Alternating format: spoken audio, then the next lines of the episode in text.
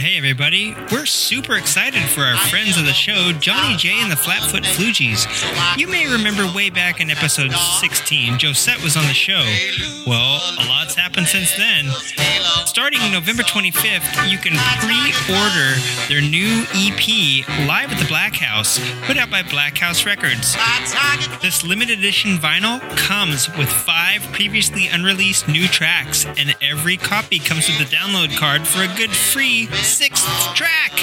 This album was also recorded on an old reel to reel for that authentic vintage sound. Check them out at blackhouseinc.storeenvy.com, johnnyjswing.com, or blackhouserecordsinc.com.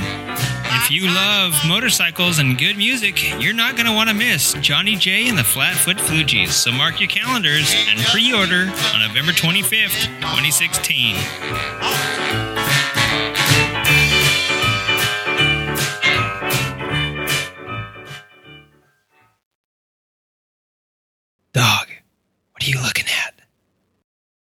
Why are you looking out the window? Okay. It's the Halloween episode.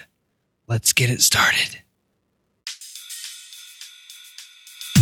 Welcome to Creative Writing, where it might get a little weird, but it's always motorcycle related. Your host, Listen, I can barely tie a shoe, let alone figure out this thing. And isn't that funny how people say not to be an asshole, but you know, they go on to be an asshole? Oh, baby. I don't know, did it wheelie? I can't tell if he's just revving the motor and being a jerkwad. My skin met the asphalt, but these new ki- new ways kit my. All right, a couple of blurbs. Whatever they do with cocaine. the guests. The first bike I ever bought was originally hanging from the rafters in his garage. It's a cafe racer with alloy makes, racing tank, and clip-ons and all that jazz. And the thing's beautiful. I just love the way the Norton sounds. The Soma actually was purchased by uh, the Barber Vintage Motorsports Museum. Right. So that's where she lives now. Oh man, bro. I was doing 200 miles an hour and my fingers are coming off the grips. This is in and out of traffic. Um, I got to wheelie through an intersection on that. Rad. Yeah, it was a little unexpected, but I got some applause from the homeless guy at the bus st- bus bench. That was pretty fun. I think my dad first gave me my first motorcycle, which was a Kiwi 80 when I was four years old. And the first thing I did was loop it in the bushes, showing mum how cool it was. Um, but I learned the lesson that if you're going to take something like that off road and really abuse the hell out of it, it, it doesn't, it's not really roadworthy after that. All season, my bike's been having a problem hopping off the starting line. Like the back end of the bike will hop real bad, and I'll have to let off the gas and get back in it. And I would go to Jesse's and hang out upstairs in the old building at West Coast Choppers. And he'd let me sit there and just watch him. Yep, that's creative writing. Sit back and enjoy the ride. All right, all right. Hey, welcome everyone to episode 49 of the Creative Writing Motorcycle Podcast. This is going to be our Halloween episode. Uh, we've been uh, soliciting ghost stories from people worldwide, and well, that didn't quite work out as well as I hoped. So it was it was like the Solstice Slam minus seven. So at any rate, uh, yeah, no, we really we really got some good submissions. So I'm really excited. Um, I'm excited to share with you all the things leading up to this uh, episode. Uh, something I want to mention though, a little bit of housekeeping before we get into the Halloween activities the show went ahead and turned one year old right under my nose. I've been talking about it for the last couple episodes that I think we're coming up on our one year, and we actually have. And oddly enough, it happened on the day that uh, my Halloween excursion went sour. So before we get into all that, happy birthday to the show. Yay! And uh, we'll do a really special episode, uh, 50. How's that? And congratulate every one of you that's been on the show and shake your hands and slap your butts and all that good stuff. Before we get into this show, a little bit of housekeeping I want to do. Uh, if you listen to the last week's Motorcycle and Misfits podcast, well, this week's, the beginning of this week, you'll hear that they came down for the Red Bull Straight Rhythm, and that was pretty exciting in and of itself. Alta Motors making a big showing. I believe um, coming in fourth place against gas bikes, which is really exciting. And I mean, that's we'll talk about that in the future. I'm really jazzed about the future of motorcycling and the future of what's possible in technology and all that crazy stuff. I seem to harp on it in one or two episodes, and then just revel in it in the next couple ones, and then I flip flop back and forth. I'm like a I'm like a flim flammer, you know what I'm saying?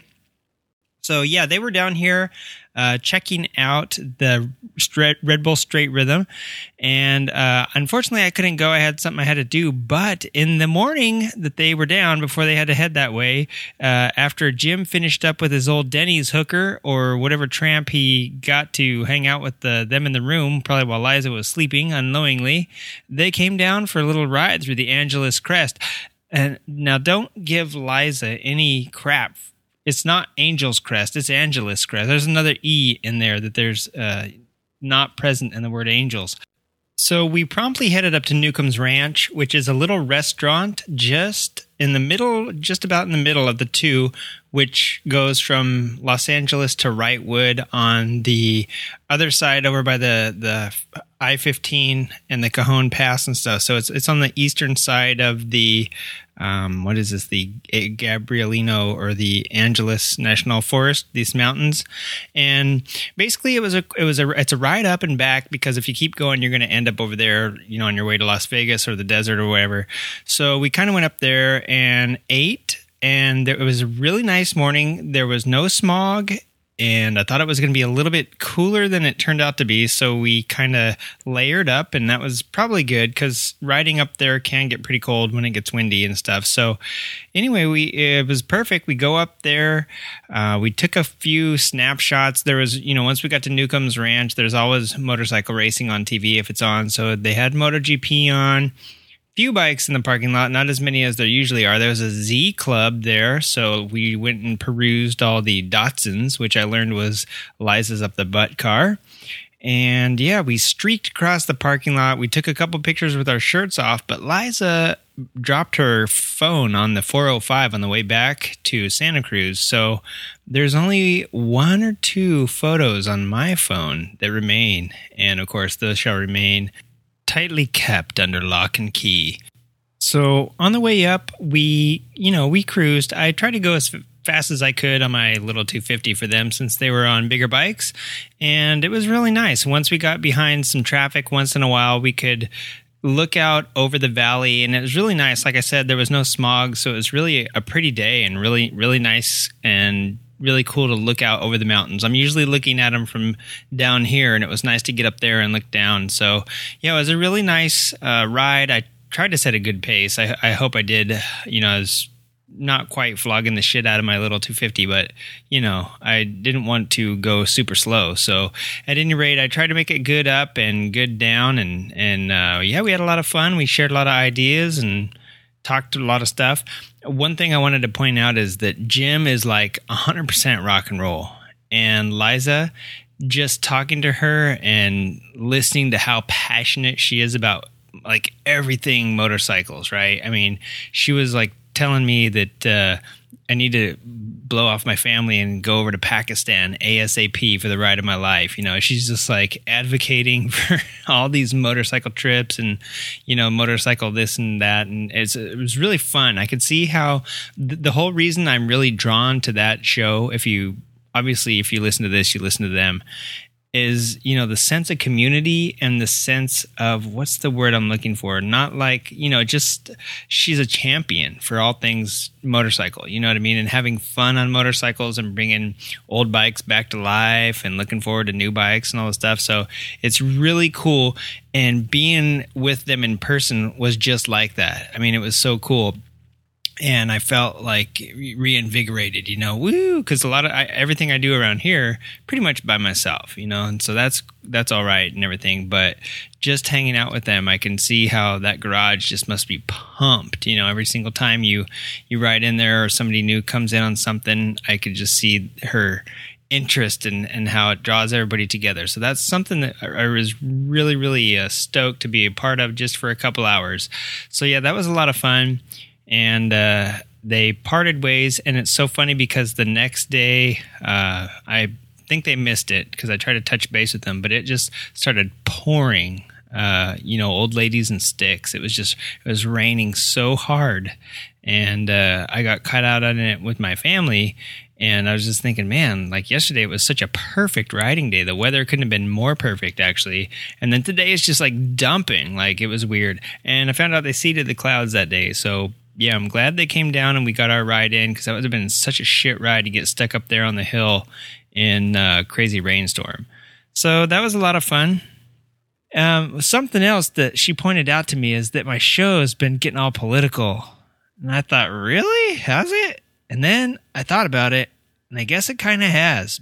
I guess, in a way, after thinking about what she said, it's just what's kind of been thrown at me. I've been seeing a lot of stuff about the EPA, and I saw a whole bunch of stuff about, you know, Germany banning um, you know the ga- the diesel and gas motors and it kind of has all been rolling into one huge ball. It's so easy to build off that ball. I mean politicking and politics is a huge part of motorcycling and a huge part of the industry. So i don't know i guess i took kind of a political turn. I'll try to get back into the fun side because to be honest we don't ride motorcycles to stand on a soapbox and talk about all the crappy things that are bringing us down do we that's just me, right? that's just my show.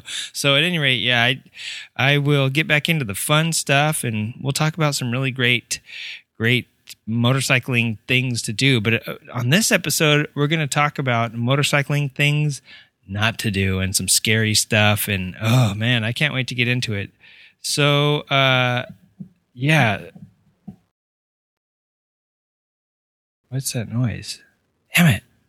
I got to tell you, these last couple weeks have been plagued with some crazy things going on. Just tonight, my dog, all of a sudden, asleep at my feet, bolts upright and is just staring out the window. And it's like, what the hell, dude? And it's late at night. It's kind of creepy. I'm just getting ready to record a Halloween episode. And then and now I hear this weird, like, high pitched whirring sound. And it's probably coming from my computer, but it sounds like it's coming from like right outside. I don't know what's going on, but at any rate, all this weird stuff has been happening uh, for the past couple weeks, which incidentally is when I took a ride to kind of gather some information for a ghost story of mine. We'll get into that in a minute. Let's start out with something that one of our listeners submitted.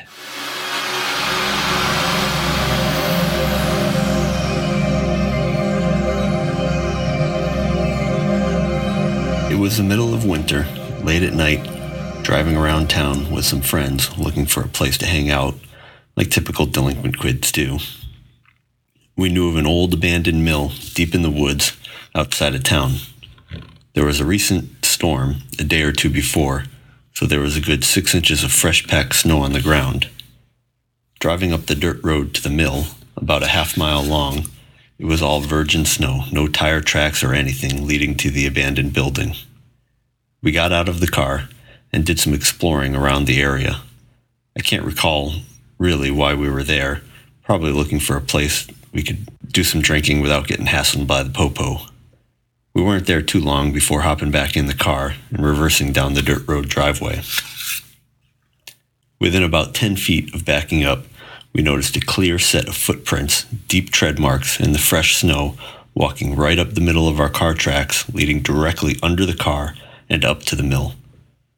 They were separate from our footprints and led around the side of the mill where we hadn't been. The footprints definitely weren't there when we pulled in. It was pretty freaky, so we just got the hell out of there ASAP. So that's it, my real life ghost story. Oh my God, that is freaky. Thank you so much, Bry Viffer, for that uh, submission man, if you've ever heard the story of the Jersey Devil, how he walked or it walked one night through just across the whole, I don't know, the whole county, and it went over barns and over wagons and under stuff just like that. That is pretty freaky. Why the hell is there cold air blowing on me? What is going on? I'm totally freaking out. This is totally stupid. It's a Halloween episode. Not really supposed to be having crap happen to me. God dang. All right. Well, the next story is chilling. And uh, to help me out, I figure I'd help in an expert on the subject. Uh, we got Satan here to help me read this next story. Come on in, buddy. Well, thank you. I'm so happy you called me in to be part of your show. All right, bro. Read the damn story. So, this creepy story comes from a man in Wisconsin named Car Cheap Trick. His story starts out like this. Hmm. So, my creepy story goes back about eight years ago. A good friend of mine, Dan, and I were out on our supermotos. We both had DRZ 400 SMs. We were north of home in Washington County, roughly 30 minutes straight north of Waukesha.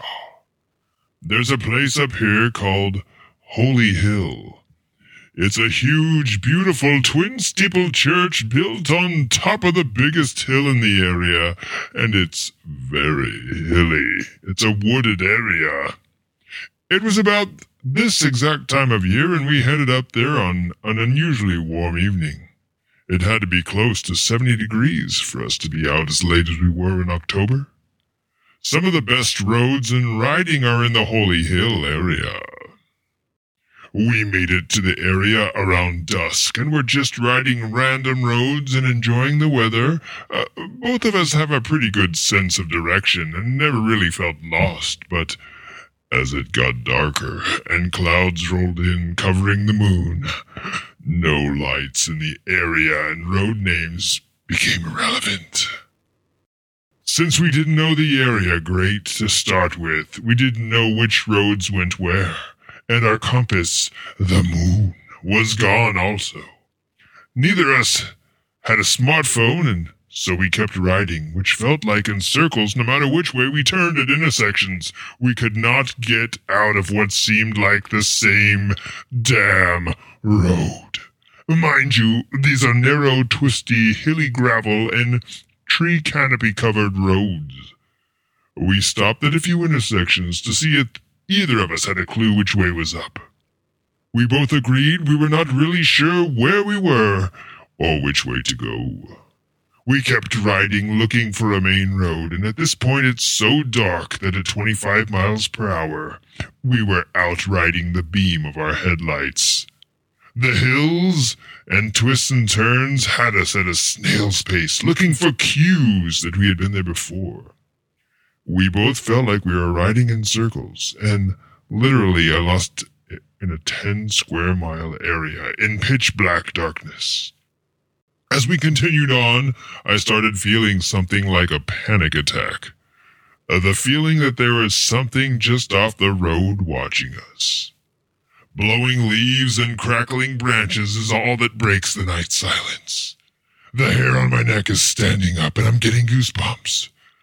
I stop and say to Dan, Something isn't right. We need to get the hell out of here. And Dan doesn't usually say much, but he had a look, and I knew he was spooked as well. We managed to hit an intersection we had not crossed before and appeared to be a main road. We hung a right and bailed fast, not even knowing north from south. We lucked out, and the next sign we saw indicated that we were headed south toward home, and the moon, previously unseen, came out from behind the clouds. Once close to home, we parted ways and ended the ride. We both still agree there was something weird that night, and I refused to go back to that area at night at all. Even during the day, I recognized nothing of what I saw that night. It was very Twilight Zone type feeling. About a year later, a county highway worker was out picking up roadkill, dead deer and such, and he had stopped to fill out some paperwork when something got in the back of his truck and took a dead deer. All he could say was, It was big. Who knows if we were being hunted that night and I'm not a supernatural Bigfoot believer type, but something wasn't right that night. I've only shared that ride story less than five times, and I've never had that feeling before or since. Oh my God, Satan! Thanks for that rendition. That was great, and thanks for Car Cheap Trick for sending that in. Uh, I corresponded with him later, and he said that there are stories of a Bigfoot type thing being spotted in Washington County, but you can never believe that shit. All I'm saying is that is creepy. I hate those feelings. I hate those feelings that something's off in the bushes watching you. Uh, one time while I was on my own two wheeled adventure, uh, mountain biking, of course, uh, I had a feeling something was watching me, just the creepiest feeling. And then later that day, I went and looked on the neighborhood forums on Facebook or whatever. And sure as shit, there was a mountain lion spotted in the area where I was, not a hundred yards from where I was riding. So did it see me? Probably. And somebody took a picture of it off their front porch, staring toward the area where I was traversing. So kind of creepy. And as I may talk about in a later episode, probably never will, uh, they're kind of correlating the fact that the energy that you pass through the air when you feel the, the hair on your neck bristle up or you feel someone staring at you there's actually people studying that phenomenon trying to figure out if there is some sort of actual energy causing that stimulus. So i guess what i'm trying to say is that mr car cheap trick you may have got that feeling because you were being watched by something indeed. And holy hill Holy hell. So, the next story I want to tell you takes part on October 15th, 2016. nice fade out, dickhead. R- ruin my intro. Well, as part of my show, I wanted to do a ride to some place that I knew had been haunted. And uh, Proctor Valley Road down in San Diego, California has had a history, a rich history of hauntings and all sorts of crazy sightings ever since the late 60s. Part of this was due to the satanic panic of the 70s and 80s. And if you don't know what that is or you're too young or whatever, look it up. Um, I I must have caught like the tail end of that because I wasn't around back then, but I got a chance to talk to someone who was, and we'll talk to them a little bit later. But I organized a ride. The whole trip. Let me just start out with this whole trip ended up going a little bit sideways, and it was kind of weird because I'd been planning it for a couple months, and just getting the area figured out, and and I had never personally been down Proctor Valley Road, but I'd heard of it a lot of times. Um, spent some time down in San Diego and uh, in my youth. But, you know, what I wanted to do is go down there and find out what it was all about and ride the road. It's a dirt road that connects some really uh, um, old part of cattle country and whatnot in San Diego to two communities, one a little bit more rural and one that's getting built up and developed. So it's kind of interesting to go down there now. You're driving through a very planned, developed neighborhood, and then all of a sudden, the there's a yellow sign that says pavement ends, and you're just on this crazy road. And part of it is roughshod pavement that was probably paved a long time ago and has just crackled back to earth. And then shortly thereafter, it just turns to dirt. Okay, where do I start? Well, let's start out with the day of the ride. I had gotten contact with uh, Crash from the uh, Cafe Racer podcast down, and you know he's in San Diego, and I thought, you know what, let's do a haunted ride. Let's go. Let's take our recording equipment and go out there on this road at night. You know, I'm not going to go out there at 3 a.m., which is like the magical mystery witching hour for every paranormal geek out there. But, you know, let's do a night ride nonetheless and go out and there's no nothing out there. So there's not going to be any street lights. Hell if there's no full moon it'll we'll just have whatever lighting our bikes provide right? So uh talked to him, and uh, I had talked to my friend who uh, I had I do rides with when I usually go down to San Diego. She was on board with it. Uh, I talked to Tim, who's one of the co-owners of Trophy Motorcycles down in in San Diego, and Tim. You know, he takes his Triumphs out and he's done a lot of off road stuff and some really cool stuff. And he's familiar with the area. And they were going to go down there off roading uh, at one time or another. And he told me, listen, it's pretty much fenced off or roped off out there.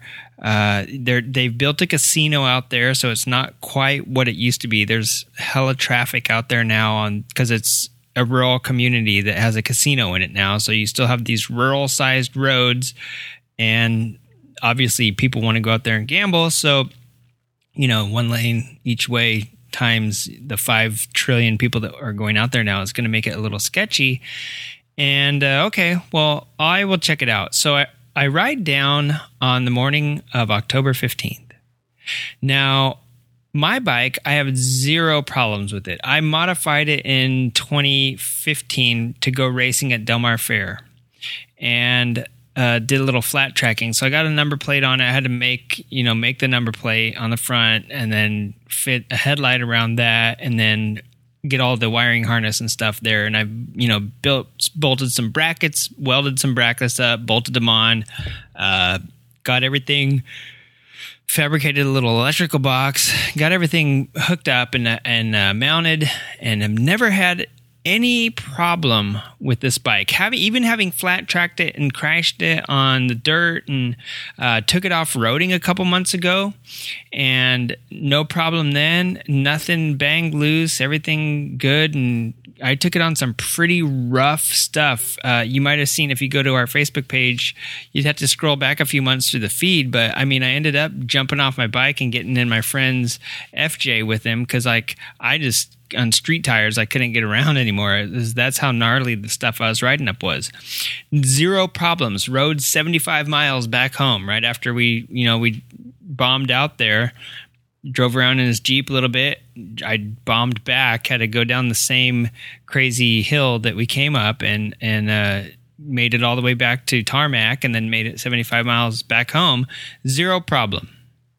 And ever since then, I've ridden my bike plenty of times, zero problem.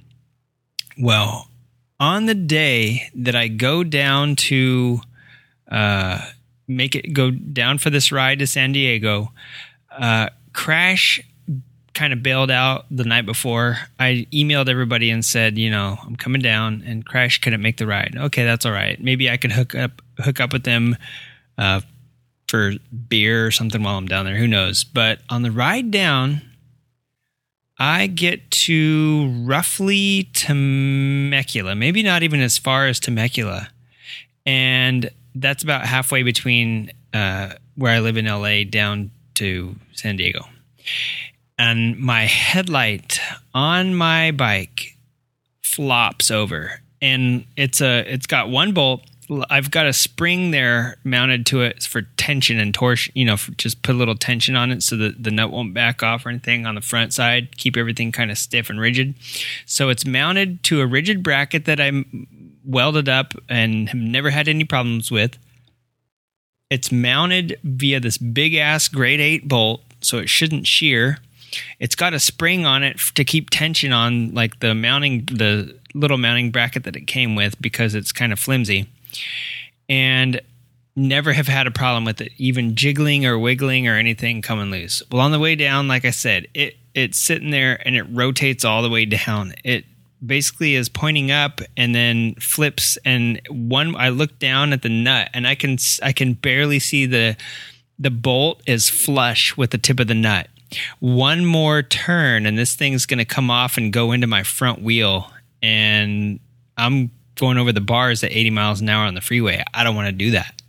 So I pull over and I jam it on and uh, I go ahead and I start hand tightening it back on because I can't. I've had my Leatherman on me, but when I left that day, I thought to myself, I don't need tools for this ride. I'm going to go down to somebody's ha- house where and and stay, and uh, yeah, I don't. You know, there's no. I don't need tools. So basically, um, I did need tools, and luckily I had my Leatherman on me, but I didn't use it. I ha- I pushed the the bolt back through and hand tightened it, and got that that spring is hard, man. It's a it's a crazy, really, really, really taut, tense, thick spring, so it's hard to push it back in to mount the light. It's hard to explain what I was doing, but the spring is pushing against the light, keeping tension on it, and the bolts mounting from the backside of the bracket with the lock washer. And so, yeah, I thought with all that pressure, there's no way this thing should have unthreaded or even jiggled or wiggled or come loose, but it did. So, pardon me, I make it about, oh shit, I don't know. I'm going to say 20 more miles down the road and it does it again. It's already backed off significantly. And when I pull over by Temecula, there's literally like 500 bikers that come out of nowhere. And I don't know what they're doing or where they're going, but I just link up with them. Dude comes over on a Harley and he's like, Hey man, you all right? And I give him the thumbs up and he's like, All right. And he takes off and they're just behind he just broke off from the pack he must have been like one of the shepherds because this whole just like i don't know miles and miles of bikes just extended back there might even have been more than 500 there could have been closer to like 800 or something and i mean i had time to fix my headlight as they're streaming by me and get it fixed get it back on get back on my bike get out into it and i'm still like mid pack of people. So I don't know what was going on, but I just decided to cruise with the, these guys. They were doing like mm, 60, 65, which is a, probably around the speed limit or a little bit less than the speed limit, but that's okay. I figured if, if I'm with these guys, I'll just cruise. Cars were given, getting out of our way and everything. So it was totally nice. And I thought, man, it's kind of cool to ride with a big group of people. I haven't done it in a long time. And I'm literally with hundreds of people right now.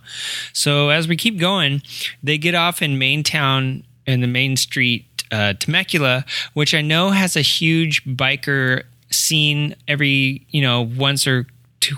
I don't know, a couple times every, every year they have like a big bike thing and they have a hot rod thing in the summer they got all sorts of cool stuff. What the fuck are my lights flicking for now? Goddamn, this this whole thing is just terrible. This whole last two weeks has been terrible since this ride.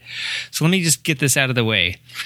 Um, so yeah, so I'm going down and make a long story short, I finally get down to, into like Poway or Penasquitos or something like that, and I get off my bike and I get my Leatherman out and I finally just grab it and start wrenching on it because it started to back off. I I was looking at the nut more than the road at this point because I just was like, oh my god, it's turning slowly, slowly. Every like three or five miles, it would like kind of rotate like a eighth of a rotation. So I still had like another like seventy miles to go or something, and what the hell, you know, it just kept backing off. And so I finally just pulled off and had enough, tightened it down as hard as I could with my Leatherman and it really went on far that time. Like I realized with my hand, I just wasn't doing that great of a job. So got some leverage on it. It's hard to get in there. That's why I didn't use my Leatherman the first time. But I just said screw it, and I got in there and I cranked it real hard and got it back on.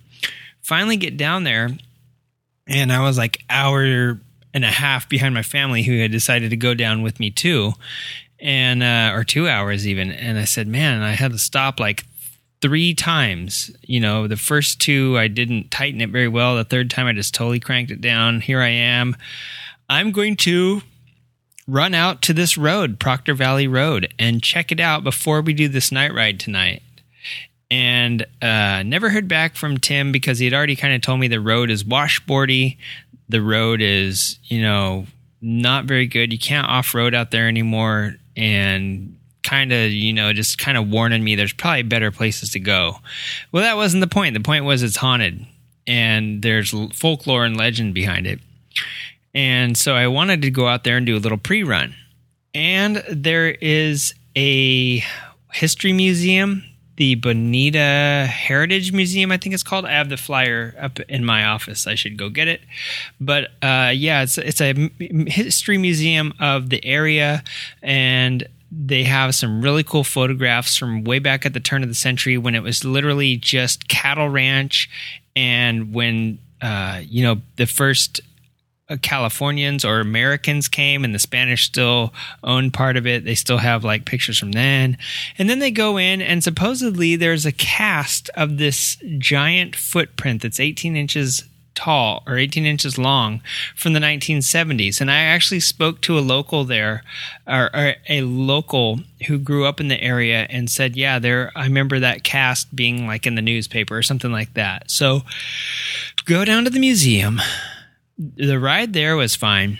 Once I get there, they're having a freaking book sale. They've got all the artifacts in the museum crowded into one little corner, and this cast of this foot is nowhere to be seen. They've got, you know, old scythes and milk buckets and uh, old pictures of the the one store that used to be out there when it was all dirt roads, and there was a little store on the corner of Dirt Road A and Dirt Road B.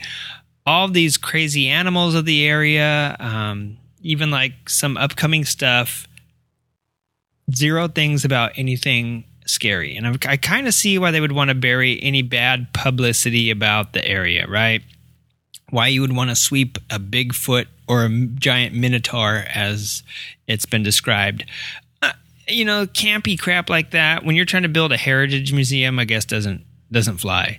So a none of the scary stuff was on display, and b nobody wanted to talk about the legends that ran rampant from the 60s into the 80s or even 90s and i've even still seen i when i was doing research for this show i looked on instagram and twitter to see how recently people had been posting. And there's some from this year. And there's a lot of paranormal research websites and things like that that have actually gone down and photographed Proctor Valley. It's a beautiful place, actually, and it does have like a crazy history. Now, I, I do my ride. My my headlight almost takes me out on the freeway. Not it didn't almost. I guess I shouldn't say that. If it had came off and was dangling by my wheel, okay. But it did turn upside down and was threatening to come off. So I had my headlight go crappy on me three times. Um, I get down there and the museum is having a book sale, and there's zero artifacts of the satanic panic stuff that happened or the old folklore and legends. Uh, nobody there wants to talk about it. Nobody uh, seems to acknowledge it, and they look at me like I'm crazy. So I have to ride down and just do the road at that point. Okay, well, thanks, guys. Thanks for nothing. I'm just going to go ride the road. So I get down there to the road. The road literally does go through a new development, like I mentioned earlier, and then turns to dirt. Well, I get out on the road and I encounter some of the craziest washboard that I have ever ridden on. And it was bad. I've been on some roads that were paved that had washboard, and this these dirt washboards were just I mean, oh my god, it was super hard. And at first I was trying to go slow over it. You know if you hit a bump slowly, it seems to magnify it because you feel every inch of that bump. But if you hit a bump fast, your suspension soaks it up and you don't soak it up. So it doesn't feel as bad. So what I what I learned on the way out was that you got to fly this shit. You got to you got to get up to speed. And so I'm kind of going fast and then I come across some vehicles and I'm thinking, man, that you know, this road started out deserted. Why would anybody be out here on this road? You know what I mean? There's one old guy that owns most of the valley still, I think, and he's the only guy that usually is out there besides kids in the middle of the night on the weekends. And there's like Lexuses and Mercedes. Uh, a couple Jeeps go hauling ass. I think all these dudes are Froden, but what about these other weird luxury cars? And then I start thinking about this might be a back way to that casino, but people are going super slow, and I had to pass them. I mean, going slow on washboards is not the way to do it. I was getting shaken apart, I feel like, and you know, I was just my suspension is I my bike is like a street bike, you know, and, and flat tracking is about the best thing to do with it besides riding on the street. But this is like hardcore washboard, and my suspension is just like getting killed. So I go by the people when I can, and it's just throwing dust. You know, it's super dusty, and I think, man, there's just a lot of people, and I'm kind of afraid to go by them too fast because you. Luckily, you could see through a lot of the straightaways, but some you couldn't, and uh, you know, I didn't want to come around a corner and get taken out by somebody. So, uh, when I could see that it was totally clear, I'd pass them and then I'd start going. And then you really have to go fast on this stuff to not get shaken apart. And then I started thinking, dude, these speeds at night, no way. There's no way I could do it. And basically, um, especially with my friend, her bike is down, so she was borrowing her friend's Harley. No way. And especially with dim ass hem- headlights or even, you know, even good headlights uh, to go that fast on this road with, you know, who knows what and to go down in dirt, like, oh man, it would have been terrible. So right away, I started thinking this night ride tonight is a bad idea. And I, I, went through the whole road and, and there's some really sharp turns. It's kind of like it's a zigzag shape at some point. So you don't do these like wide sweeper turns. You do like a sharp turn on dirt and you got kind of got to pin it. So i kind of had to have my foot out motocross style through some of these turns and there's three or four of them and then you get to you get past all of it and you finally get to some pavement. And i passed a few cars. You know there was a couple cars out there. I didn't know what everybody was doing. Sightseeing? What the hell? Like this road isn't that popular. The only thing it's popular for is that back in the old days it connected uh, Jamul and um, bonita or chula vista. I forget the name of the towns but that's it. And it went through like a farm valley. And that was it you know, and it's super out in the middle of nowhere, with no street lights, no other streets. This is literally like a dirt connector road through the old country. And so it was really weird to see all these cars on it and I get to the other side of the road, and I'm finally so happy that I can get back onto pavement. And when you dump out in Jamul, you kind of go by where the San Diego Mods versus Rockers ride is. So I've been out there. I've been, I've gone to that probably like five times out of the last ten years, and I know where like most of the roads are and stuff. I knew where I was going to go back to, you know, where I was going to head back into um, town from and I get out there and I can already see this. I, uh, through the trees, I could kind of see a power pole leaning over, and I thought that's interesting. And I could see some flashing utility lights, and I thought there must have been an accident. Well, I get over there, and there's a highway patrol blocking the road and he's pointing me like turn around you got to go back the road's blocked because someone had crashed their car into a power pole and the pole tipped and the line went down over the road and no traffic is getting by. So your like 10 minute ride or 15 minute ride back to where you're staying is not happening. Uh, I got to turn around, and there was only like two or three streets from the dirt road to where I made it. I mean, it was literally blocked right almost immediately after I got off that horrible dirt road where I thought I was going to shake the meat off my bones. So I turn around and I go back to the one of the streets and I start going up it and there's it's a dead end. I turn around, I go one street further back, go up it and I see a couple walking. And I stop them and I say, "Hey, is, does this connect through to Lyons Valley Road, which is my escape route basically back to the uh, 94 freeway?" And they say, "No."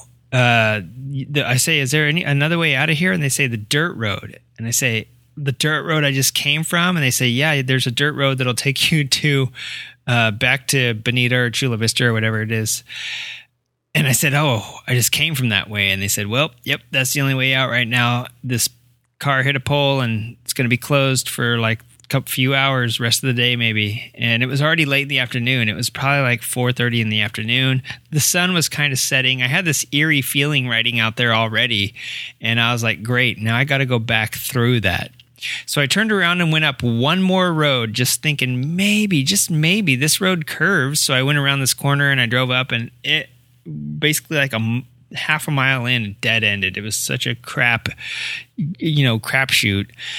And the old lady said, "Well, you know, yeah, you you might be able to take that bike out into the preserve there and make it around where there's where it's cra- where that crash happened and get to the other side of the road."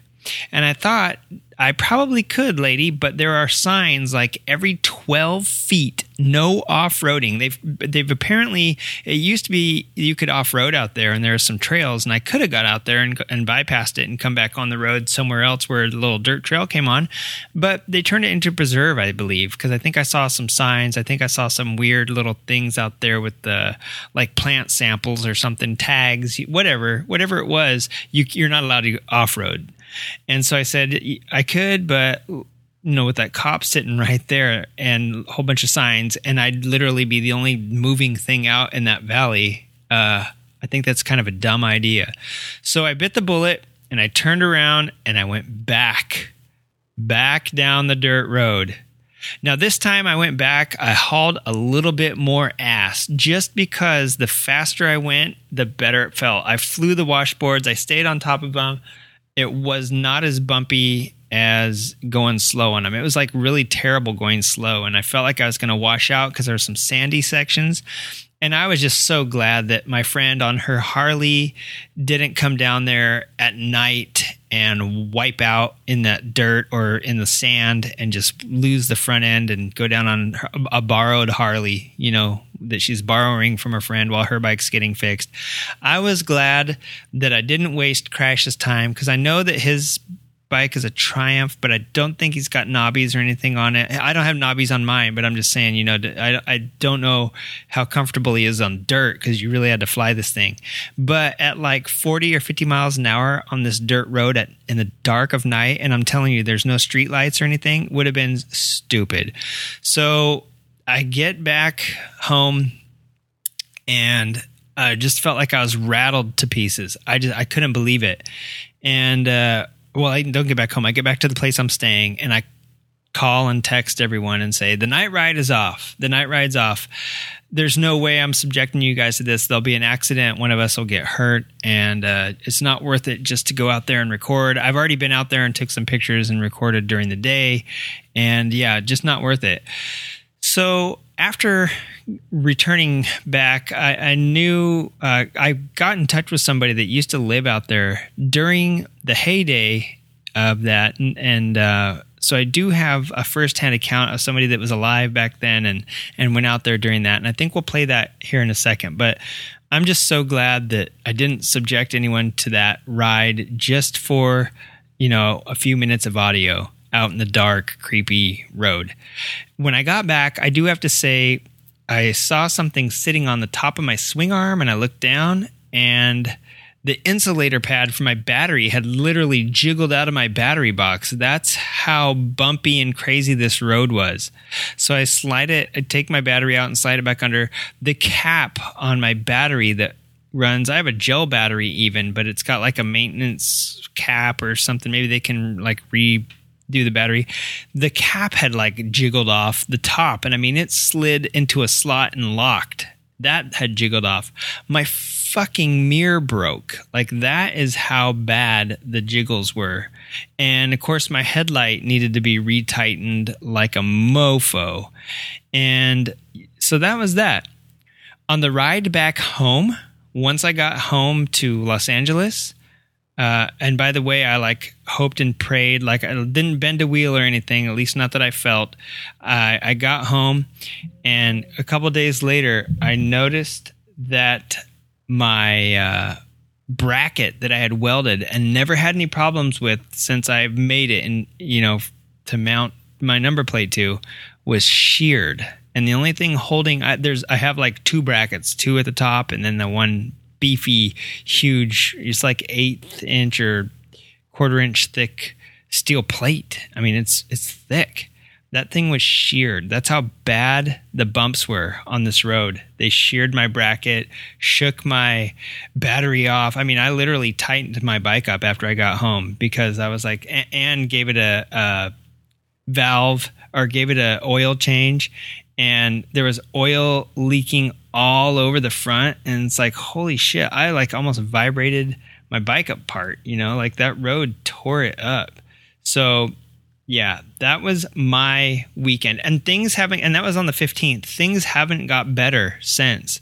Like such weird stuff. I ran out of gas on the way home from from down there and i i had like filled up uh, before i left and i ran out of gas on the way up here and i was like how like 20 minutes from home how does that happen? Like I've never run out of gas between San Diego and LA. It's like not doable. I ran out of gas. Don't ask me how. And yeah, just the weirdest stuff. And and and work and life, everything got crazy since that ride. And now my lights like flicker all the time here. The hard drive is going out on my computer. I hope I can get this episode out. I may be pleading for a new computer before the next episode comes out. But yeah, the hard drive's been acting up and fidgety. I almost was scared that I lost all this audio. And uh, yeah, work got crazy. My kids have been getting hurt left and right. It's nuts. Like after that ride, weird things have just started happening out of the blue. And my dog freaked out uh, as I was beginning the recording uh, last night, just popped up and started staring out the window for no good reason.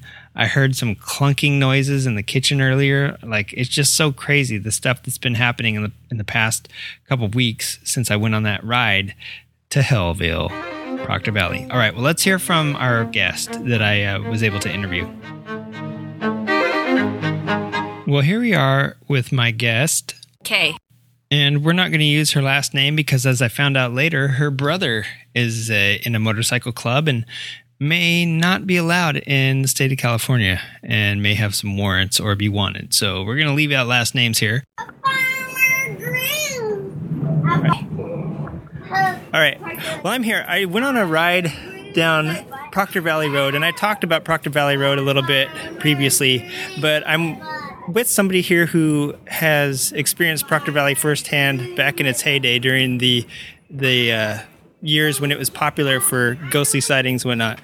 Um, so I'm here with Kay, and it was actually a gloomy day when I sat down with Kay in the morning. It looked like it was going to rain. It was ominous, foreboding weather, and somehow it, it brightened up just a little bit as we sat down to talk. But she was spending some time with her grandkids and and uh, had just a second to sit down and talk about Proctor Valley. So uh, I'm going to hand it off to you, Kay.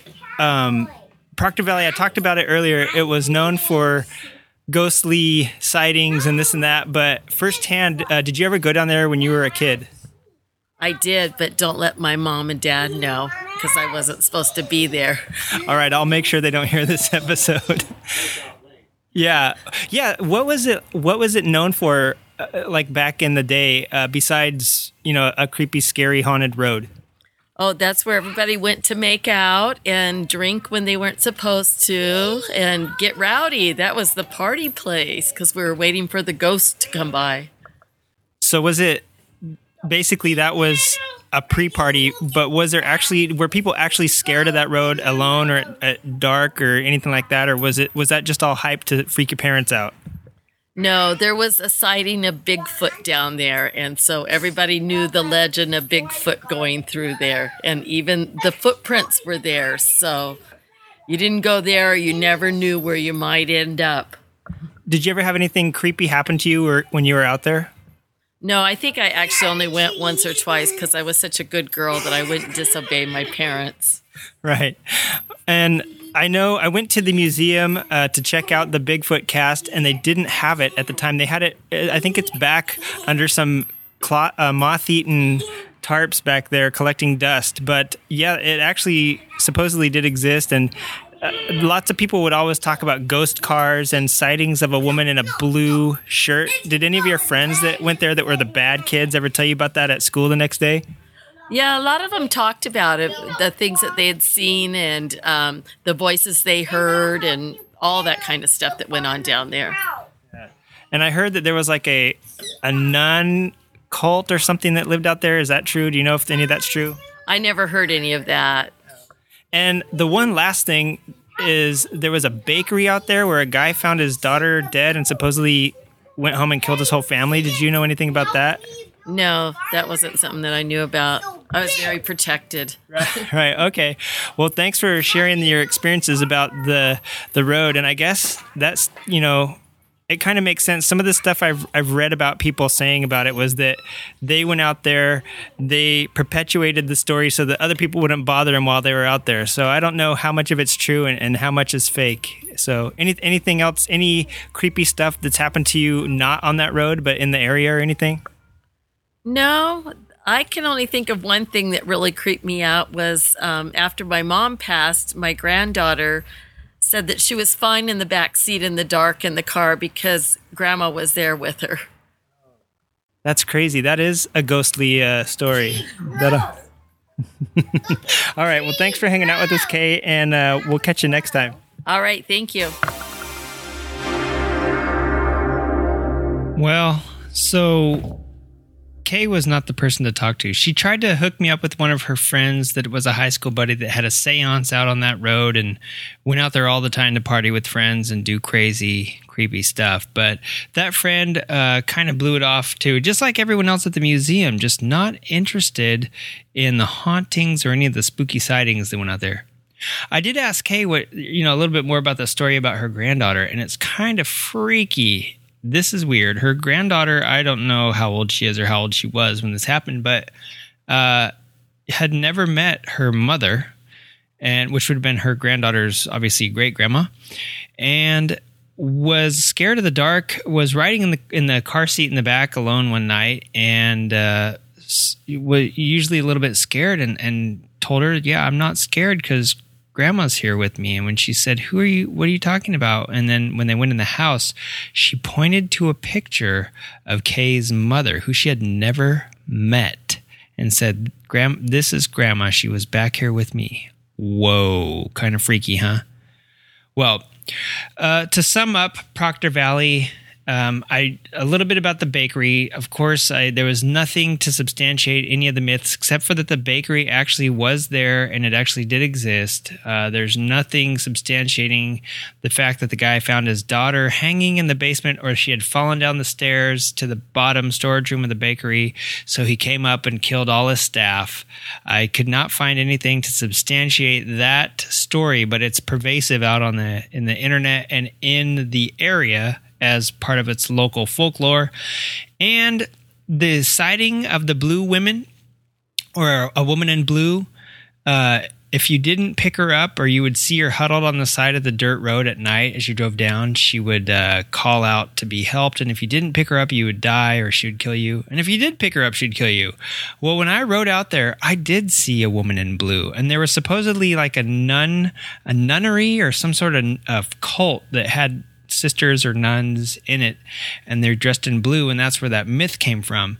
And i did as soon the first thing i saw after i left the well-developed neighborhood modern neighborhood and crossed over that first eerie uh, patch of broken asphalt to wind my way down to the dirt road there was a woman in blue all blue underneath a tree but she had a backpack and a cell phone, and I don't think it was the crazy woman in the gown that they were talking about roaming the hill at night or the road at night. The other thing was this Bigfoot creature that Kay was talking about and that others have talked about, and that supposedly they had a cast of the foot at the uh, historical museum. That thing was a minotaur or has been said to be a minotaur or some sort of bovine. Some teacher, I guess, took a class out there uh, and they saw a weird looking bovine or something. So there's a minotaur Bigfoot out there, supposedly.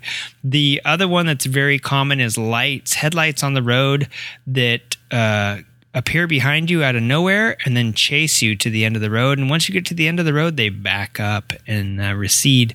Now, I did see one account online of somebody saying that they love to go park their old car out there and turn the headlights off. And when kids would come down the road, they'd flick on their lights and chase them. so that could explain part of it. But the legend goes that the headlights have zero car or zero body of car behind it. And if you're looking forward on this dirt road because you cannot look back, trust me, um, you will wipe out, even in a car. That you wouldn't be able to see the body of a car if they had their brights on or something. So I doubt, you know, light goes forward, not really backwards that well. And if there's no car behind them, you wouldn't see the body of the car, just the headlights. So that could probably be written off as people playing pranks on kids. So yeah, I'm sorry to report that Proctor Valley yielded nothing, but it still is a pretty creepy area. And if you were out there late at night, especially alone, like I was and like I had intended to be, I was going to go back until my bike got shaken halfway apart. Uh, yeah, it would be pretty creepy. And I would really not like to drive that road at night because of the dangers of traversing it in a motorcycle. Take a car.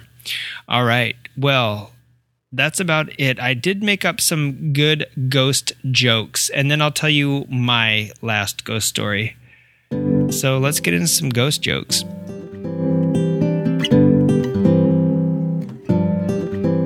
Alright, crummy gross joke, gross joke, ghost joke time. I wrote these myself, I made them up.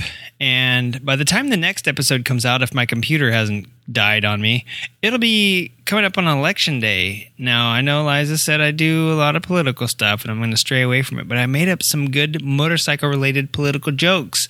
So for this show, I thought some ghost jokes were appropriate.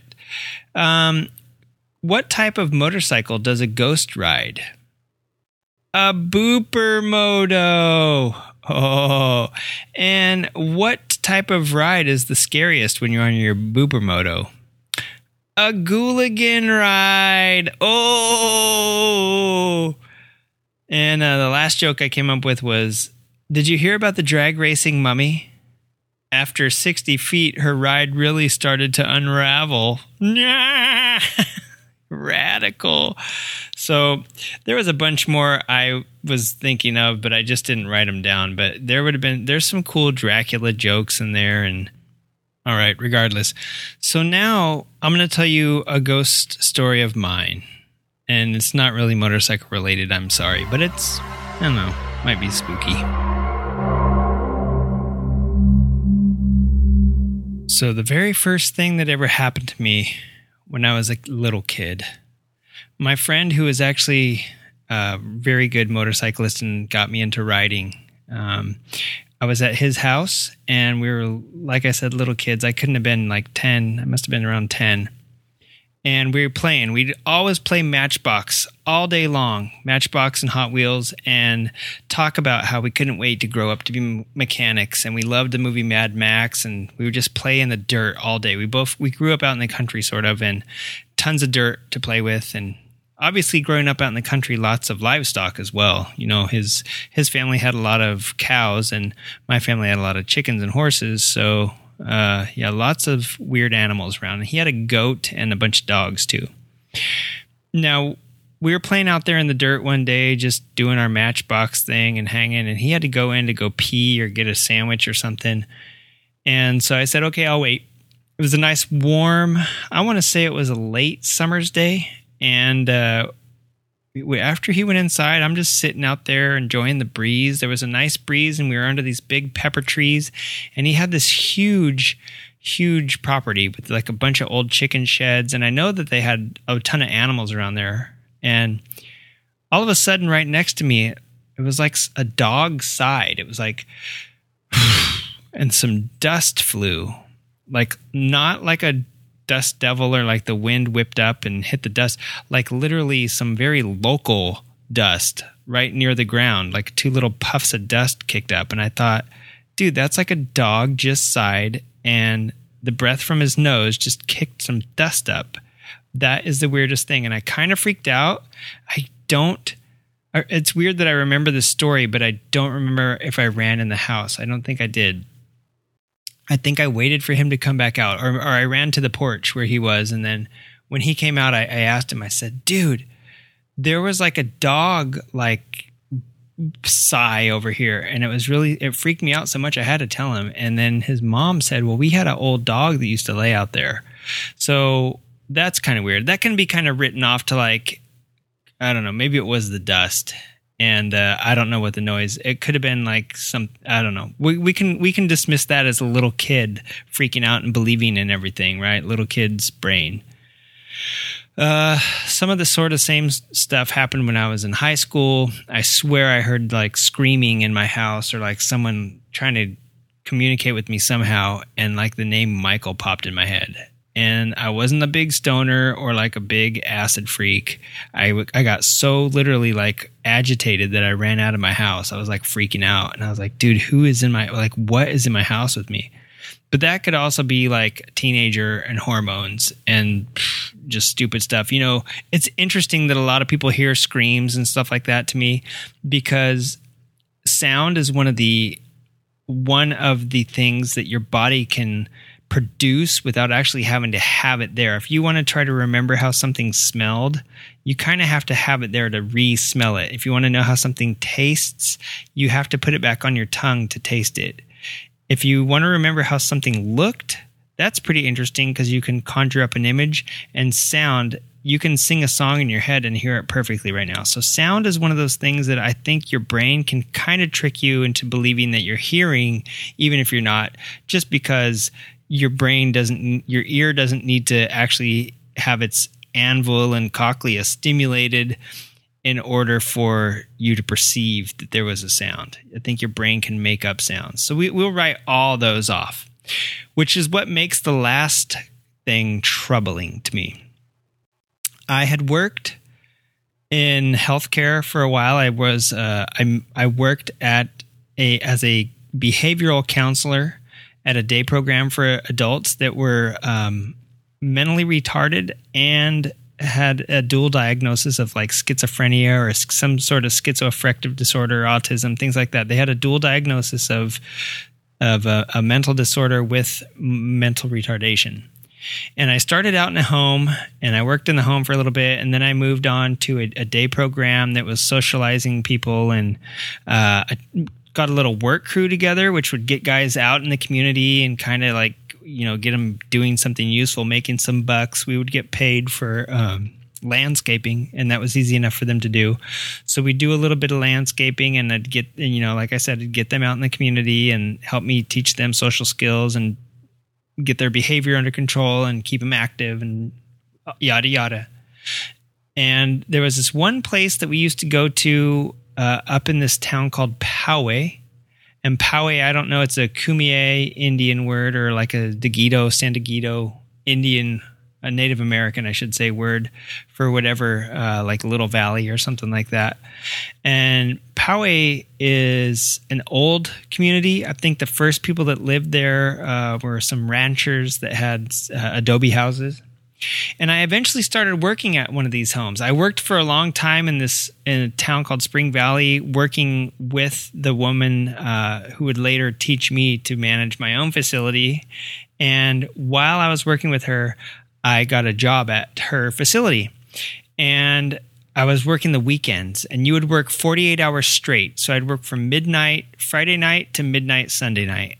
And the asshole that came in on Sunday nights was always fucking late. I was so fucking glad when I left that place and got my own facility. Um, so at any rate, I'd spend 48 hours with the guys, and this house that we had was extremely interesting, had a storied past. When I first started working there, I asked my boss, I said, What's up with this house? It's weird.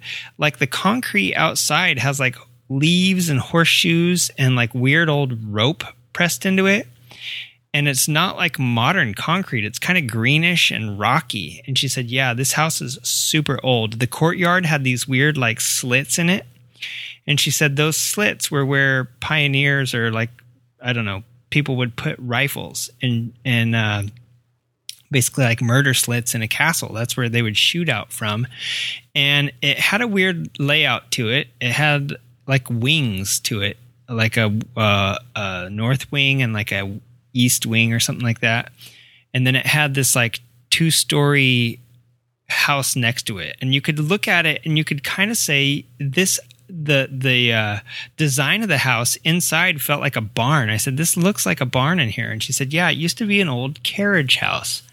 She told me, I'm not 100% sure how accurate this is, but that it was a uh, one of the stage stops for the Butterfield Overland Express or the Overland Mail, and that basically uh, yeah, this was a Pony Express house, or there was a Pony Express stop in the area, and this was like a, a stage, this uh, this Adobe house that we were, you know, uh, had our con- uh, patients in, or the con- the consumers, or the whatever you want to call them, our, our uh, the people we took care of.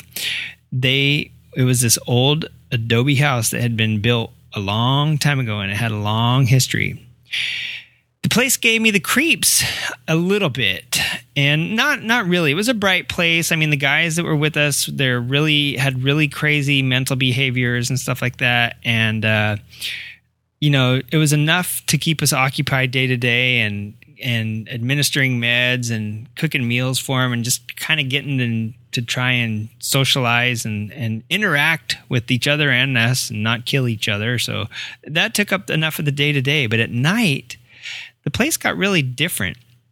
Everyone went to sleep, and I had a hard time falling asleep there. I was supposed, you know, I'm the 48 hour overnight staff, and I need to be alert in case something happens, a medical emergency, or somebody starts having a behavior or something. They could get pretty crazy when they when they uh, started acting out and couldn't stop the voices in their head or whatever was happening or couldn't control their behavior and they needed somebody. So that's you know that's what i was there for and being by myself with all these guys was a little freaky. But they were cool. I never really had anything happen to me by myself. So i there was this one room upstairs in that these two autistic guys uh, shared a room together and their closet was deep. It was like you could walk in and then right? You could park, park two motorcycles in there probably. And uh, it was all so freaking cold in there and it gave me the creeps. Even in bright daylight even during the middle of the day with the lights on in the closet it was like weird. I did not want to be in there. And uh, so yeah one one night the, here, here's i'm going to give you the breakdown. Uh, the craziest thing that happened to me there was one morning i'm in the uh, kitchen and uh, my friend comes in and she's eating a snack. She's eating some macaroni or something, and we were bullshitting. And uh, I was cutting up a tomato for lunch or making the guys lunch or something. And uh, she's about to eat her macaroni. She takes a, a forkful and she holds it up to her mouth, and I she looks at it and she goes, "Like this is disgusting. What I'm about to eat." Okay, so she does that, and then she looks over her shoulder and then she looks back at me and her eyes are huge. And she was a black woman and she was like whiter than I was. And I was like what? Like and she jumped toward me and I thought she was going to jump into my arms. She's like you didn't hear that? And I was like hear what? And she was all that. And I was like yeah like you just now going to eat your macaroni? And she said that wasn't me.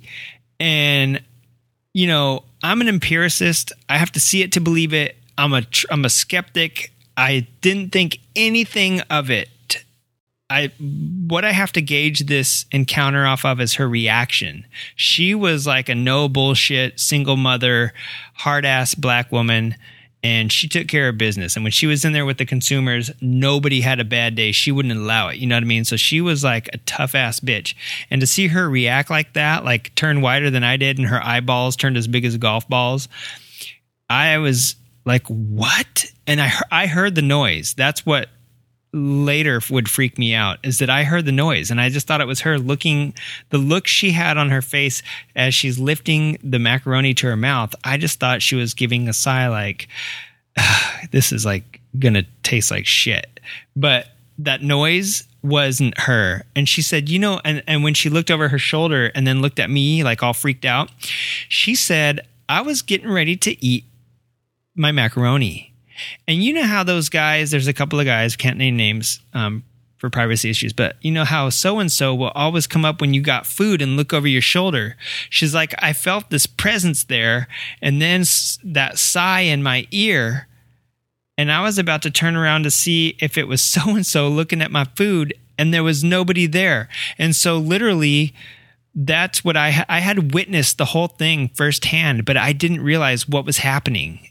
And uh, after she told me what she had just done in the last twenty seconds, it all like flooded through my brain, and I was like, "Oh my god!" I heard the sound.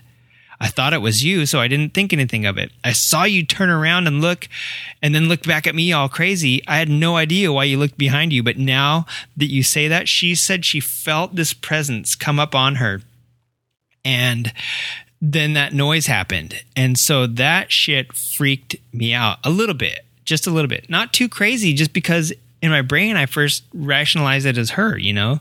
So that's one thing. And I try to dismiss that. And I, I know she swears that that was not her. And the whole reason she looked over her shoulder is because she felt somebody there. And when she looked, nobody was there. So I actually saw that happen. That was weird. But, oh, Nothing like getting a knock on the door in the middle of telling a scary story. So that's one thing that happened. The other thing that happened to me was, of course, since I was the overnight staff there, one night, uh, everyone's in bed, of course, and this house, people started telling me things here and there of what had happened at this house. And this house was an old, old house. The courtyard that I mentioned earlier with the ropes and the horseshoes and the the leaves. That's how they the pioneers decorated it, and that's how old this place was, and that's why it was laid out the way it was with like a bunkhouse on one side, a carriage room in the middle, and then a kitchen down the other side, and uh, it was laid out, I guess, to be like a, a, rest stop. And so, who knows how long people had been coming here and what had transpired over the last century or so. But uh, it was interesting to hear some of the stories that the other staff had. Now, I'm not going to tell you those because, well, I might tell you them later, but as being a skeptic, it is inconsequential to my stories. But here's something that really happened to me. So I'm laying there one night on the couch, and after everyone would go to bed, I'd do some paperwork. I'd fill out the med sheets, um, the behavioral charts for the day, and everything would be winding, you know, the last guys would go to bed. I'd usually fall asleep around midnight and try to get the guys in bed by 10 at the latest. You know, uh, they are adults after all, and they have their own minds, and sometimes those minds are working overtime. But they were they were pretty good about, hey, keep that quiet. So they were pretty good about going to sleep and everything. And then, uh, so yeah, I'm laying there. It's just after midnight. I slept kind of light there. And then i don't know exactly what time it was but i'm thinking i think it was around 12.30 or 1 i guess. And i hear the front door open. And it's a squeaky front door out to the courtyard. It opens and then it slowly closes. And i'm uh, sleeping in the in the living room is where i would stay at night. I didn't have my own bed there so I, I would sleep on the couch and I'm in the room that has the door. And so luckily the couch was on the other side of the room from the door, or I probably would have been glued to the ceiling. But what I decided to do is look at the door, and there's nobody out in the courtyard because it was glass glass doors, uh, window, you know, glass window uh, pane doors. And there's nobody in the courtyard and there's nobody in the house and there's nobody due to be at the house at that time. I mean the next people were going to be there at like 8 in the morning the next day. And nobody's up wandering around no lights are on in the house except for the small night light that was on always in the living room. And so i just put the sheet back over my head and went to sleep. And i laid there like obviously eyes open wide for like 10 minutes until I could like nothing touched me, nothing happened. I fell asleep. But that was a little unnerving having the door in the room that you're sleeping in open and then close and uh nothing be there.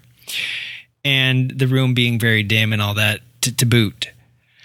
Now, the next thing happened to me uh, as we were packing up to leave, we were get, we were getting ready to leave this place, and uh, we were kind of happy to be moving to a new facility and um, kind of get rid of this place. My my boss had tons of stories, and I'll tell you one in a minute.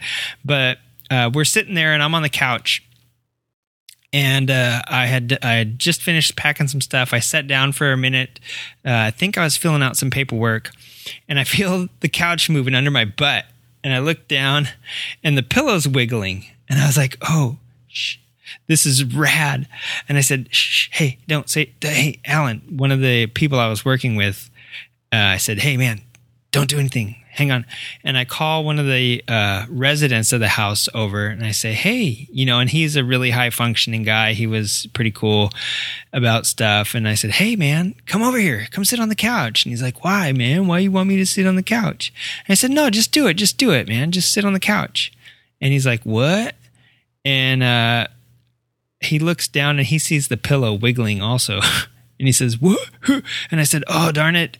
Alan's under there and uh, he he uh, oh okay okay. I'm gonna go get someone. And and you know there was all range of um, of uh, functionality functioning level of person there. We had really low functioning people and really high functioning. He's gonna go get another high functioning guy and freak him out. Yeah this is gonna be funny. And we get him to come in and sit on the couch. And he sits on the couch. And uh, what the heck? And he gets up and the, the, the cushion is wiggling under his leg. And he leaves and I was cracking up. And another one of my workers comes, uh, you know, cohorts comes in. His name was Steve, and I was like, Steve, dude, this is so funny. Sit on the couch, and he sits on the couch, and the pillow wiggles, and Steve gets up, and we're having a good laugh. And I was like, dude, Alan's under there. He's shaking the cushion, dude. Go get another uh, resident and let's have some fun. This is our last day, you know, let's have a little bit of fun with the guys. And I'm, I'm sitting on the couch and I continue to fill out paperwork when Alan the other uh, staff walks through the front door. And I look at him and I jump off the couch. And I know my eyes were big because he looked at me like, dude, what? What? I was like, Alan, Alan. And he's going, what? What, dude? What? And he's looking at me like, why are you look like you're in such shock? And I look down at the couch and the he comes over and the pillow wiggles. And we flipped that couch upside down. We tore all the cushions off it because at that point, I think there's a mouse or a rat in the couch and we need to get it out. so, you know what I mean? Like, this is a, uh, a facility. We're not supposed to have like vermin in here. We tore that couch apart. Nothing in it whatsoever. Um, I don't, I can't tell you what was jiggling the pillow that day. There was nothing in the couch. Um, we looked in the bottom of the couch and the, there was like a liner underneath that was like stapled and sewed on to the bottom. And so a, a mouse couldn't even get into the springs of the couch. And we ran our hands on the insides uh, under the cushions. Obviously, we took all the cushions and pillows off and ran our hands uh, in the in the crease between the back and the seat part of the the couch where the springs were nothing. There was no holes. We were like i said we gotta find like dig. Like look there was no holes for anything to get in. So i couldn't tell you what was wiggling the cushion. But that's the weirdest thing. Something was wiggling the cushion. That's all i know. And I'm not saying it was a ghost or paranormal or anything like that, but something was wiggling the cushion. And so those are the two things that happened to me is the uh, the door opening and closing and the cushion wiggling on the last day I was there. The last day we were there, we were packing up to leave and I think whatever was there was having a good time with us. Now, oh, and the noise that my friend didn't make in the kitchen. So I guess three things happened to me.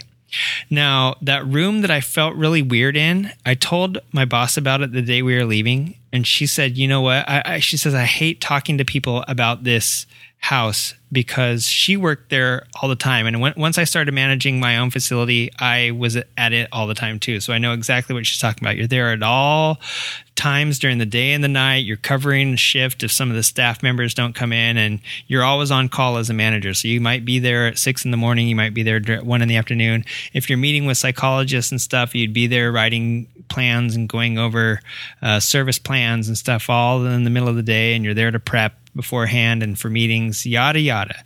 Make a long story short, you basically live at the house, and for her, that house had been a nonstop hellhole basically. She had been like physically assaulted by something in the driveway. She bent over to pick up a book the uh, a binder of patient info that she had dropped and she got pushed from behind and, and went down on one knee. Uh, several of the patients there saw blobs in the window, black blobs, uh, and wouldn't sleep in what they called the dungeon, which was the lower level of the bunkhouse. It stepped down two steps, so they decided to call it a dungeon. Nobody would sleep down there. Not the staff wouldn't go in there. The patients would refuse to go in there. And it basically got boarded up and they only used it for storage. And it's because people got so freaked out. And I have to admit, when I first started working there this first week, I knew nothing of these stories. I heard nothing. Uh, they didn't want anybody to hear anything because they didn't want people to get freaked out and get these things put into their head before you actually work there. And I even like looked at the quote dungeon as I was walking by because the windows you can imagine there's like four or five bedrooms in a row, small bedrooms like bunk rooms. And each one has this huge window. It was an old house, so sunlight was important because you didn't really have lights. So these big windows l- l- looking into these like empty, long bedrooms. And I felt weird walking past them at night when I would leave. And it was like, I get the creeps. But that room that I, that closet in the uh, the upstairs room that I always felt cold in and felt weird even in the mid of the day. She told me that before we had it, it was a um, it was a house for people that were purely um, like not mentally retarded and uh, schizophrenic, whatever. It was just for schizophrenic people, just people with uh, mental disorders, not mental retardation. And somebody had like gotten crazy and got depressed and killed himself in that closet, hung themselves. And she told me that, of course, after we moved. And she's like, You know how you told me that closet gave you the creeps? I didn't want to mention anything then, but somebody killed himself in that room. And uh, lots of times that she was there, things flew across rooms or flew off walls, and other staff members had seen it. And uh, when she was there, one time, one of the psychologists came in and he slammed the door and she called his name and she went and he was not there. She reopened the door and went back into the office and it slammed again and she said she called his name and he wasn't there. So she uh, went out and third time's a charm, you know, the door slammed again. She just left it shut. She was sick of doors slamming on her and getting pushed and seeing things. Um, I had a good friend that worked the 48 hour shift before me. I actually took it over for him, and he showed up a little bit early for his shift one time. Which would would have been nice if the guy that took over my shift would do that. But yeah, he said one night he was sitting there in his car waiting for his shift to start, and he'd taken thought he'd take like a, a half hour hour nap uh, in the driveway, and he said he saw heard something and saw something against his window. And when he he was reclined back and he looked up to his driver's side window, and he saw like a figure move and go forward, and he turned on the lights, and it went and vanished into some of the tall grass that was uh, it was adjacent to this hillside and the hillside had nothing on it. It was just like a went up to some scrub brush up there and apparently there was a native american burial ground up there. I don't believe that because i've looked at google earth photos and i think that people would like lay a little bit more claim to some burial ground. But he said that it ran off in the grass in that general direction and disappeared and he got out of his car and he went looking and there was nobody there. But uh other staff members said that they were sleeping in what was like another side room that ended up getting boarded up because nobody would go in it and used for storage.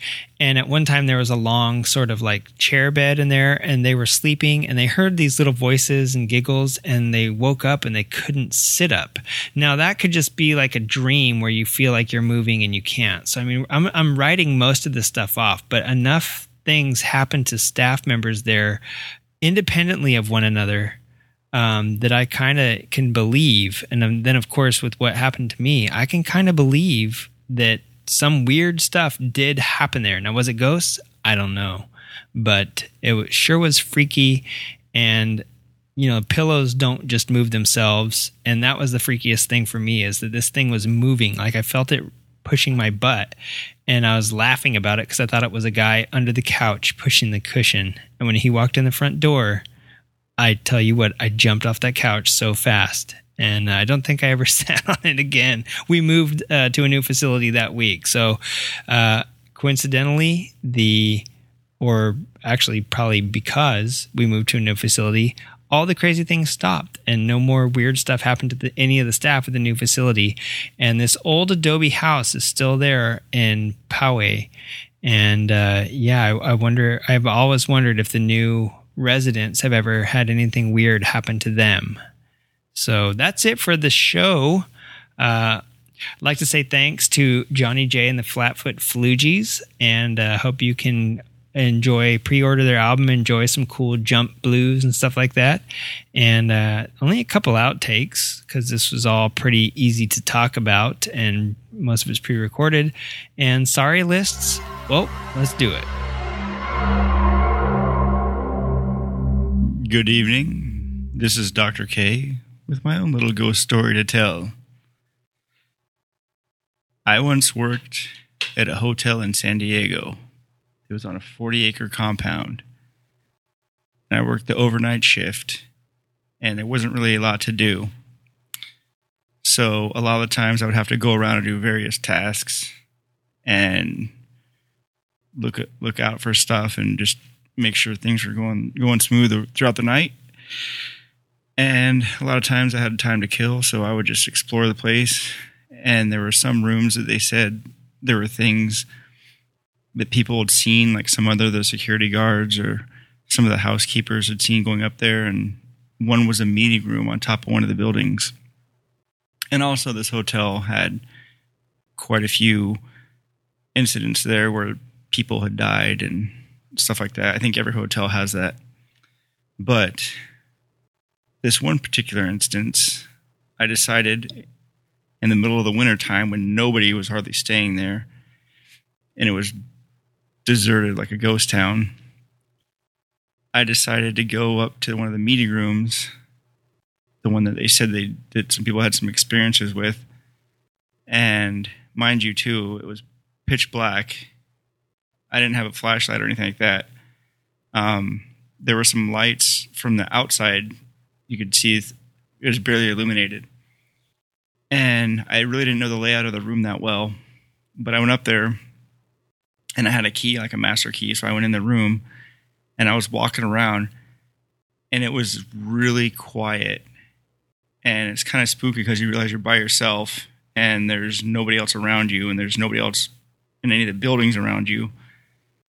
And I walked in, and I was walking around this room, and it was kind of eerie just because it was so quiet, but also because there was there was like reflections, like they had a couple of mirrors here and there, and it was just really creepy because when you turn around, you think you see something, and then there's there was a like a you you take a like oh is that my reflection I just saw, and at one point I was walking, and I thought I heard some clinking like a glass because they had like a bar there, like a like a bar set up and all the glasses and everything around, and there was no there was no heating or air on or nothing like that, and I thought I heard some clinking, and then so I stopped and I was super still, and and like I said too, it was pretty dark in there, like it was barely I could barely see just because like the outside lights were barely lighting up the place, and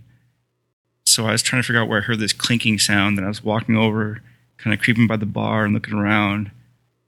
And I stopped and I looked up. And across the room, I saw what I thought was like a silhouette. And I was like, oh crap, it might be, you know, I was, like, oh, is that a mirror? And I looked and I realized there wasn't a mirror there. And then I thought maybe like a like another worker had come in, like a security guard or something like that. So I called out a name one of the security guards, thinking it was him, and no response. And then I realized I was like, um, I don't think there's a person there, but it kind of looked like there was someone standing there. So I kind of crept around to the side, but it kind of fell in shadow, so I couldn't really see that well. And I kind of started making my way back to the door, of course, facing what I thought was a silhouette that I'd seen and not sure and then realizing that nobody else because there were there were two entrances to the room which is why I thought somebody might have come in the other one because it was kind of across the way. But then I realized like mm, I don't remember hearing any doors open either. So I just kind of crept around and and made my way back out to the door and took off. And it was just really creepy because that room itself was just it's like when you go in there, the air was just kind of stifling, and and it wasn't. I don't know. There's just something about that place that kind of gave me the creeps after I went in there, and I didn't like it either, especially after hearing that weird clinking sound and not knowing where it came from. And so after that, I didn't really, I didn't really go in that room if I didn't have to. Thank you, Dr. K, for that story of horror in the haunted hotel. All right, here's the sorry list. Creative Writing would like to apologize to the following. Johnny J and the Flatfoot Flugies, Alta Motorcycles, Lisa and Naked Jim, sorry, Liza and Naked Jim, Red Bull Straight Rhythm Section, Newcombs Ranch, Bry Viffer, Car Cheap Trick, the City of Poway, California, K, Proctor Valley, California, and Proctor Valley Road, Steve and Alan, Ghosts, Satan, Holy Hill, Wisconsin, and last but not least, Dr. K. All right, everybody, that's been the show. Stick around for episode 50 when we celebrate one years of being Creative writing Motorcycle Podcast. We'll catch you next time. And in the meantime, keep your freaks between the sheets. Mm. Ooh, happy Halloween. So, oh no, what's going on here? My audio. I think my hard drive is crashing, guys. Uh, other anything that rhymes with ghoul or, or boo is pretty much you know uh, slap on the face right there. And, and oh god what am i doing? I'm digressing